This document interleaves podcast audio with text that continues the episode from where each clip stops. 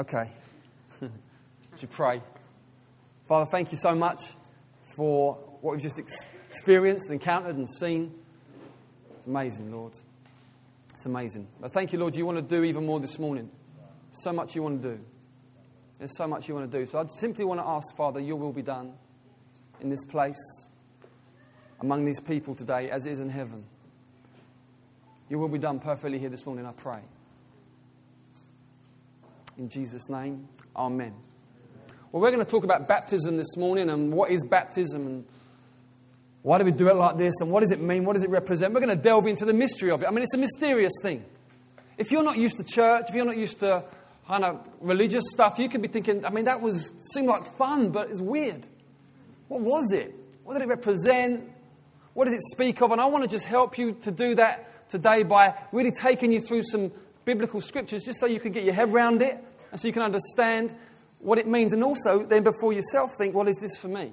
Because there may be many in this room that have never been baptized, so it helps you to think that one through for yourself. What does the word baptism mean? It means dip, it means immerse in water. It's not actually a religious word. So if you lived 2,000 years ago in the Middle East and um, you were by the coast and uh, a ship, you saw a ship sinking, and then at the point where it actually totally capsized and went under, you would say that ship has been baptized. And that would be part of normal language. It means it's sunk. And that's, re- that, is, that is part of the reason why we sink people, because that's what the word means. But over the centuries, obviously, it's become more of a religious word. We associate it more ceremonially. And so, in that sense, kind of the way you do it, I guess, comes up for grabs a little bit more. But the word means to dip, it means to immerse. But so, how would I sort of define what a, what a baptism is? I define it like this it's a vivid and powerful act of obedience on the part of a Christian, demonstrating the radical difference that being joined to Christ has made. I'll say that again.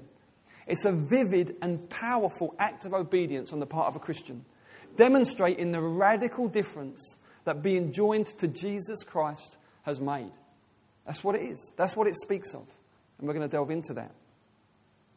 Now, it's vivid in the sense that you're looking at something that is clearly very, very visual.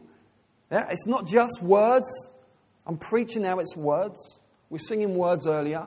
This is different. It's a visual thing. You look at it, it's chiefly it's your eyes that are the senses that are being impacted. You're seeing something very dramatic happen, and I would imagine it has an impact one way or the other. You either think, oh, that's, don't, that's strange. Don't, or you just feel confused, or you think drawn, you feel drawn and attracted. But it's the visual, it's, the, it's that element. So we'll, as we unpack the imagery of baptism, you'll understand why it's so vivid.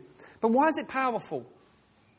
Why is it a powerful thing? Because you could just look on and say, well, it was nice. It was a celebration. It was certainly enjoyable, but powerful. Yeah, it was powerful. Why? Well, number one, because every time a believer obeys God, there's power in there.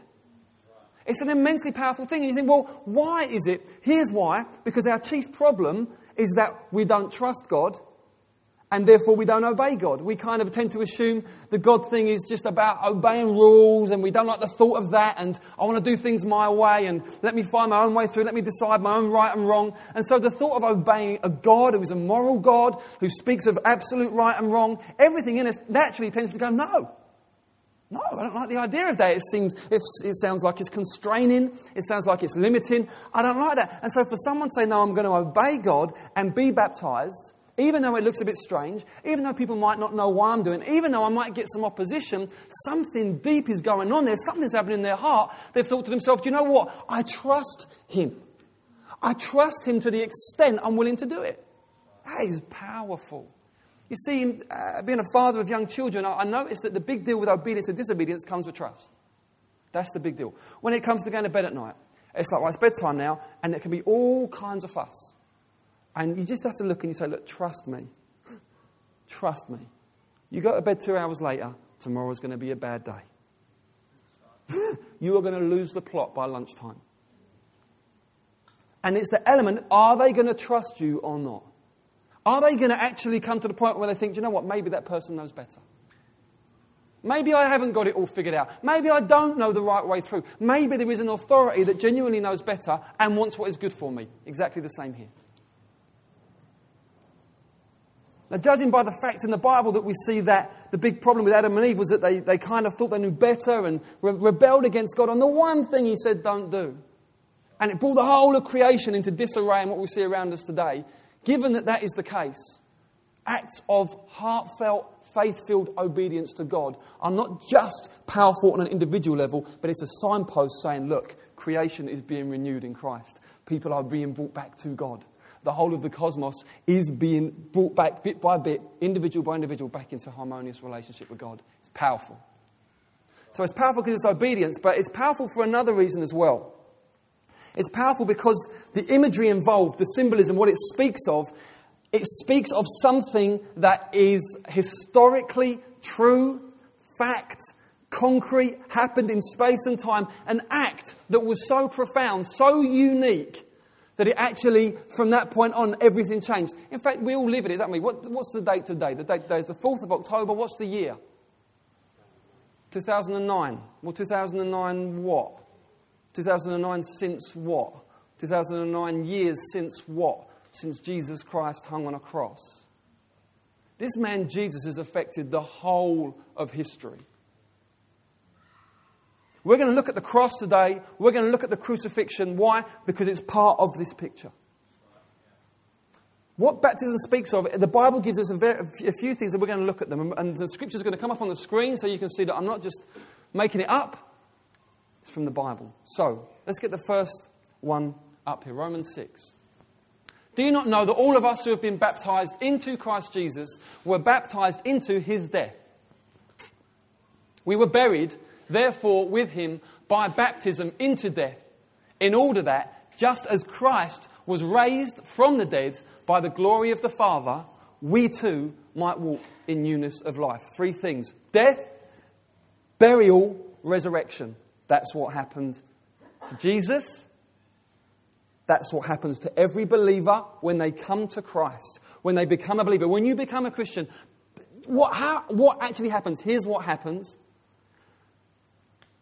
the old you dies with Christ, is buried with him and then a brand new, born again you, whose heart is now to love the Lord, who's been changed forever, rises out of the ashes, ashes into newness of life.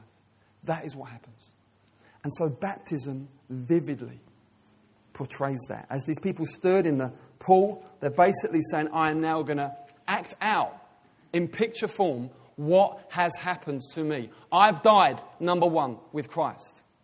That old me that always thought I knew best, oh, I did it my way. I mean, you know what? When you go to a funeral, one of the most popular songs is I Did It My Way. And I'm sitting there, my heart is breaking. I'm thinking, yeah, and it's because you did it your way that this funeral is so tragic. We've got to come to the place where we stop thinking we know best. And we trust the fact that there is a creator who is all knowing, all wise, all powerful, morally perfect, loving, compassionate, holy, glorious, that He's calling us to Himself, that we might only be in relationship with Him so that He can give us the compass back, show us how to live, walk with us in fellowship and friendship. That's what He's offering. That's what He's about. And so this death is saying, you know what? I've died to my independence. I've died to my pride. I know best. I've died to my, I'm not a sinner. I don't need forgiving. I've died to all of that. That's a big deal. And some of you probably even hate what I'm saying. Why? It's a big deal. It gets to the heart of what we're about. And they're saying, just like Jesus died on the cross, the Bible says that he bore our sins in his body, the sinless one. He bore our sins in his body. You think, why? Here's why because God the Father, in his mercy, found a way through so that he wouldn't have to judge us like we deserve, but instead judge the Son, the perfect, sinless Son. And the perfect sinless Son volunteered himself for that mission. It was a collaboration between God to deal with the problem of our rebellion, our pride, our sin. God sorted it all in and of himself and then says, Come on in. Come on in. Receive forgiveness now. Receive brand new life now. Receive union and fellowship with me now. And so the person standing here, they're saying, just as Jesus died in that sense, I was crucified there. That old me, all that sin dominated me was with him. And then you go into burial. Bang, that's why we put them right under the water. You're buried. Dead and buried. History. The old, the Bible says, has gone, the new has come. If anyone's in Christ, the old has gone, the new has come. It's a new day. It's a new creation. And so there's a burial with Christ. Just as he was buried in the tomb, it's like I've been joined with him, buried there. And then just as he physically, actually, literally rose from the dead three days later, we bring you out of the water. All our baptizees are glad to hear that. And they come out of the water, and it's like it speaks of new life in him. It's a beautiful thing. See, in a, in a nutshell, what is Christianity? It's being joined to Jesus. It's not trying to do good. Doing good is great. But that's not the heart. What's the heart? It's being joined with Jesus. It's knowing Jesus. It's having Jesus indwell you by His Spirit. It's being reconciled to the one you were made to know. It's relationship with God. It's not religion. It's relationship with Him, walking with Him, friendship. How can I even say the word? But friendship with God. It's what this is. And that's what this speaks of. So that's why it's so powerful. That's what's happened to Nicola, to Vina, and to many others in this room. Secondly, what else does it speak of? Let's look at Galatians 3, verse 27. As many of you as were baptized into Christ have put on Christ. So what's happening is they're going down and they're saying, I'm now clothing myself in Christ. I'm being clothed in Him. You think, well, what, what is that about? How does that work? Well, here's the deal. When God made Adam and Eve, He made them naked. And they were totally unashamed and all was, all was well. Then after they sinned, the Bible says they suddenly realized they were naked and tried to um, sew like little loincloths out of leaves. That was, that's what they did. Now, why? Well, here's why. Because it's, it's pictorial. Well, I believe it's historically true. It's pictorial of the sense that when they sinned, they suddenly became aware of their nakedness. They were exposed before God. You know those dreams you get, the naked dreams? I haven't had them, but a friend of mine gets them. And uh, um, you know the ones where you suddenly you walk down the street and have a great time, and suddenly you look down. Ah, those dreams, yeah? What is going on there? Well, I don't know. I'm not a psychologist, but what I do know is this: there's something about nakedness and public nakedness that speaks of vulnerability, the fear of being exposed, and all of that. Clothing is a lot more than simply something to keep you warm. There's something about it where you, you just, it's a covering, it's a clothing. There's people that have been baptized, they're saying, I've been clothed with Christ. He is now my covering before God. This is awesome. Because if you're of the mindset that says, well, it's okay because when I get to the pearly gates or when I stand before God, He'll realize that I'm not as bad as so and so. Or actually, I've tried to be good all my life, so everything should go well. Well, here's the problem you see. If you were standing before me as a judge, that might work. Why? Because as you're saying it, I'm thinking, do you know what? I'm aware of that, and I'm also aware you've done things wrong, but I've done things wrong too. So I can't really judge you. So I'd say, look, no worries, it's just, you just come on in. When you're before a holy God who is morally perfect and has never done anything wrong, never thought anything wrong, in fact, the Bible says this God is light. In him there is no darkness at all. He is light. When you stand before him, and begin to come out with your reasons why you're so good and why you deserve to get into heaven, you will suddenly find yourself either incredibly embarrassed or incredibly afraid. Because you realize that you're not just trying to, it's easy to justify yourself in front of your friends who are sinners just like you. When you're before a holy God, it's a very different dynamic. But what does God in His mercy do? He says, Do you know what? I'm willing to completely clothe you in one who is perfect. Just completely clothe you. So that when I look at you, even though I know what you're like, and I know your flaws, and I know you better than you know yourself, because I've clothed you in Christ, the one who died in your place, my, because my justice has been satisfied through killing him, I no longer have to kill you. I can clothe you in his perfection, and I'll welcome you to myself. Clothed in Christ. Powerful. What else does it speak of?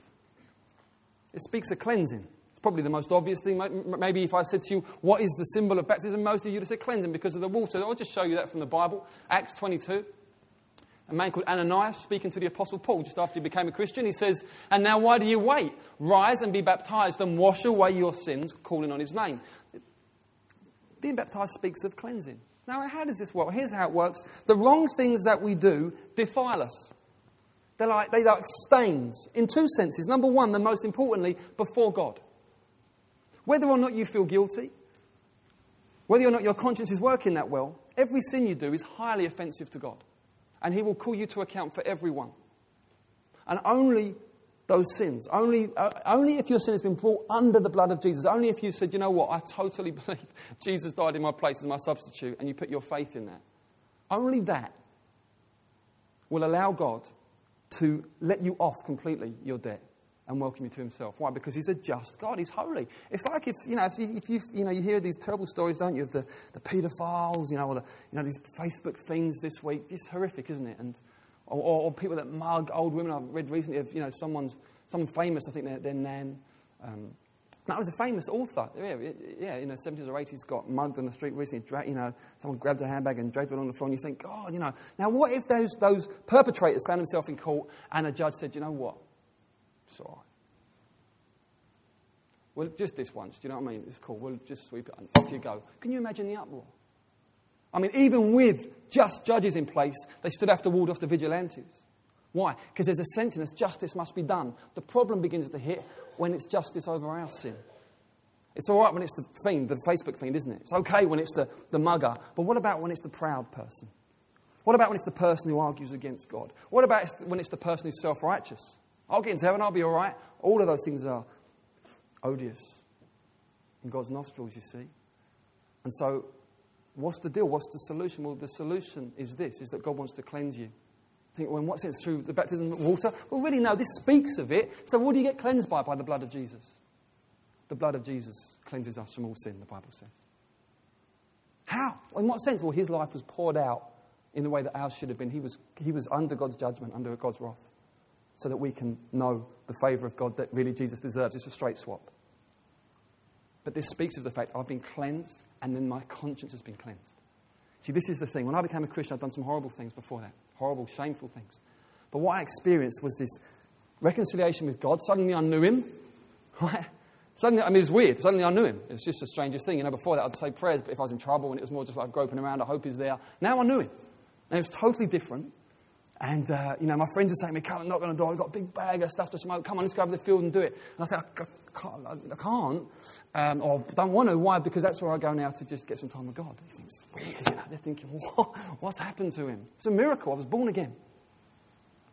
I've forgotten even what I'm talking about. I just got excited about it. I don't know how I got onto this. I don't know how I got onto this. Anyway, it was really exciting, and Jesus changed my life. That's right. But there was things I'd done, and I was aware of them, and God began to just soften my heart, and there was a sense of flip. Did that, and I remember going to shops and confessing after shoplifting, and just saying, look, I'm taking crazy, stupid things. I've stolen back, saying, look, have this 15-year-old stone frog. I mean, stupid, embarrassing.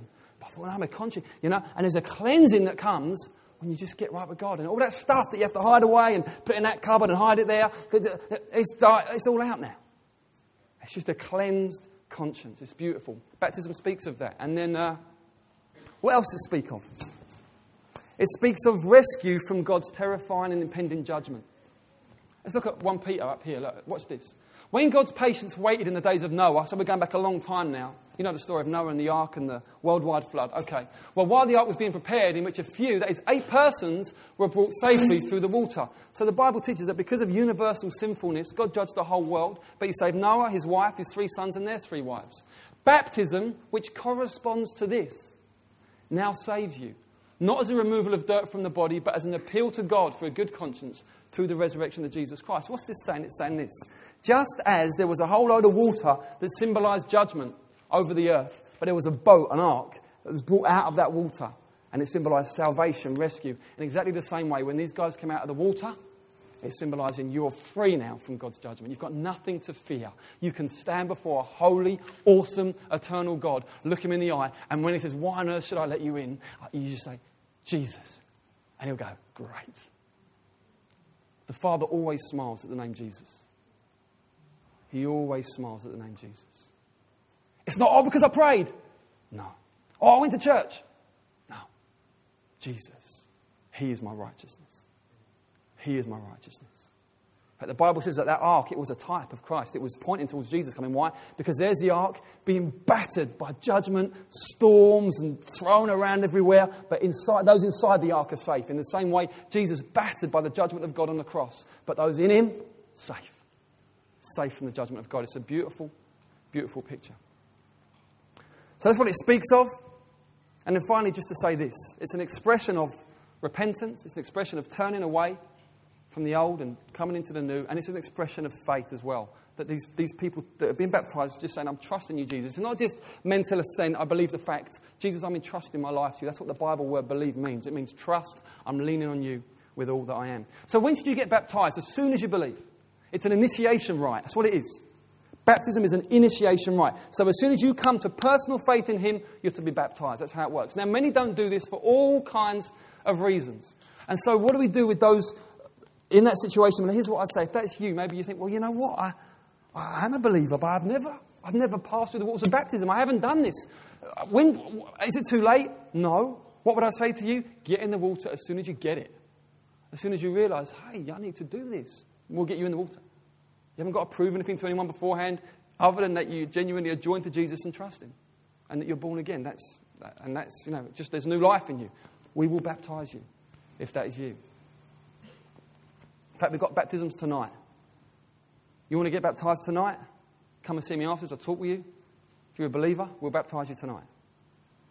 We often do it spontaneously in the morning as well, but I I'd love a few more tonight. So I think we'll blow it. Let's do it tonight. Come back and come back, bring your stuff, and we'll get you in. It's totally, it's an initiation. That's what you do. It's, your, it's, it's, your, it's, it's the way in. It's part of getting saved. That's what baptism is. There's a guy in the Bible, an Ethiopian guy in the chariot, and he heard the gospel through someone sitting next to him in the chariot, and then he said, Well, look, there's some water out there. What's stopping me getting baptized? So they got baptized straight away. That's the Spirit. That's the way we do it.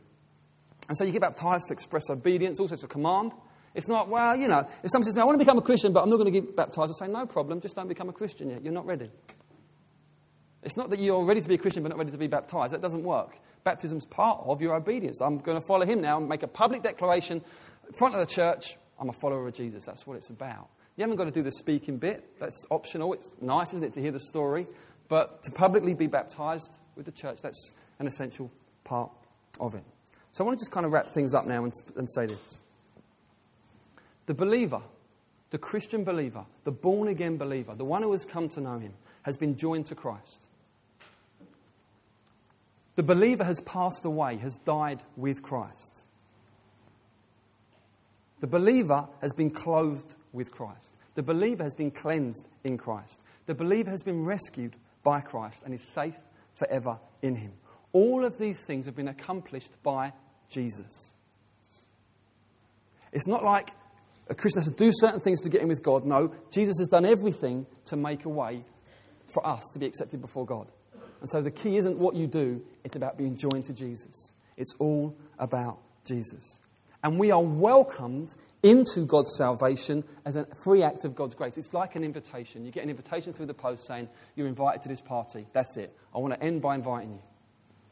I want to end by inviting you to come to Christ this morning. You see, the Bible says this the Bible says that God's people in the Old Covenant, the Jews, when their Messiah, Jesus, came, the vast majority of them, they didn't notice, they, they missed him, they, they didn't like him, they crucified him. And Jesus knew that was going to happen. He said, You know what? He said, The kingdom's been taken away from you and been given to a people that will produce its fruit.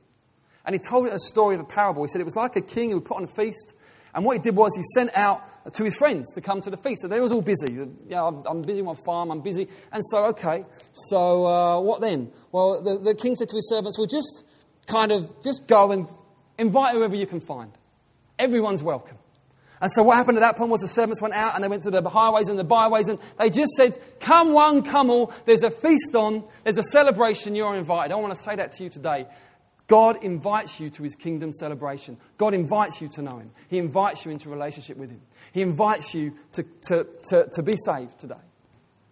And it's a strong message. I'm sure you've picked up this isn't just some kind of, it's not politically correct, number one, not by a long way. It's not necessarily an easy message in the sense that to follow Jesus is your whole life. But I think the fact that Jesus is who he said he was, the Son of God, the way, the truth, the life, not a way, a truth, the way, the truth, the life. He can make those kind of demands, and it works. And I want to say to you, Jesus is alive today. He's at the right hand of the Father in heaven, and He's calling you to repent. He's calling you to get saved. He's calling you. And I want to give out that invitation and say, You're invited to the kingdom. You're invited to the party. You're invited to the celebration. Who will come? Who will come?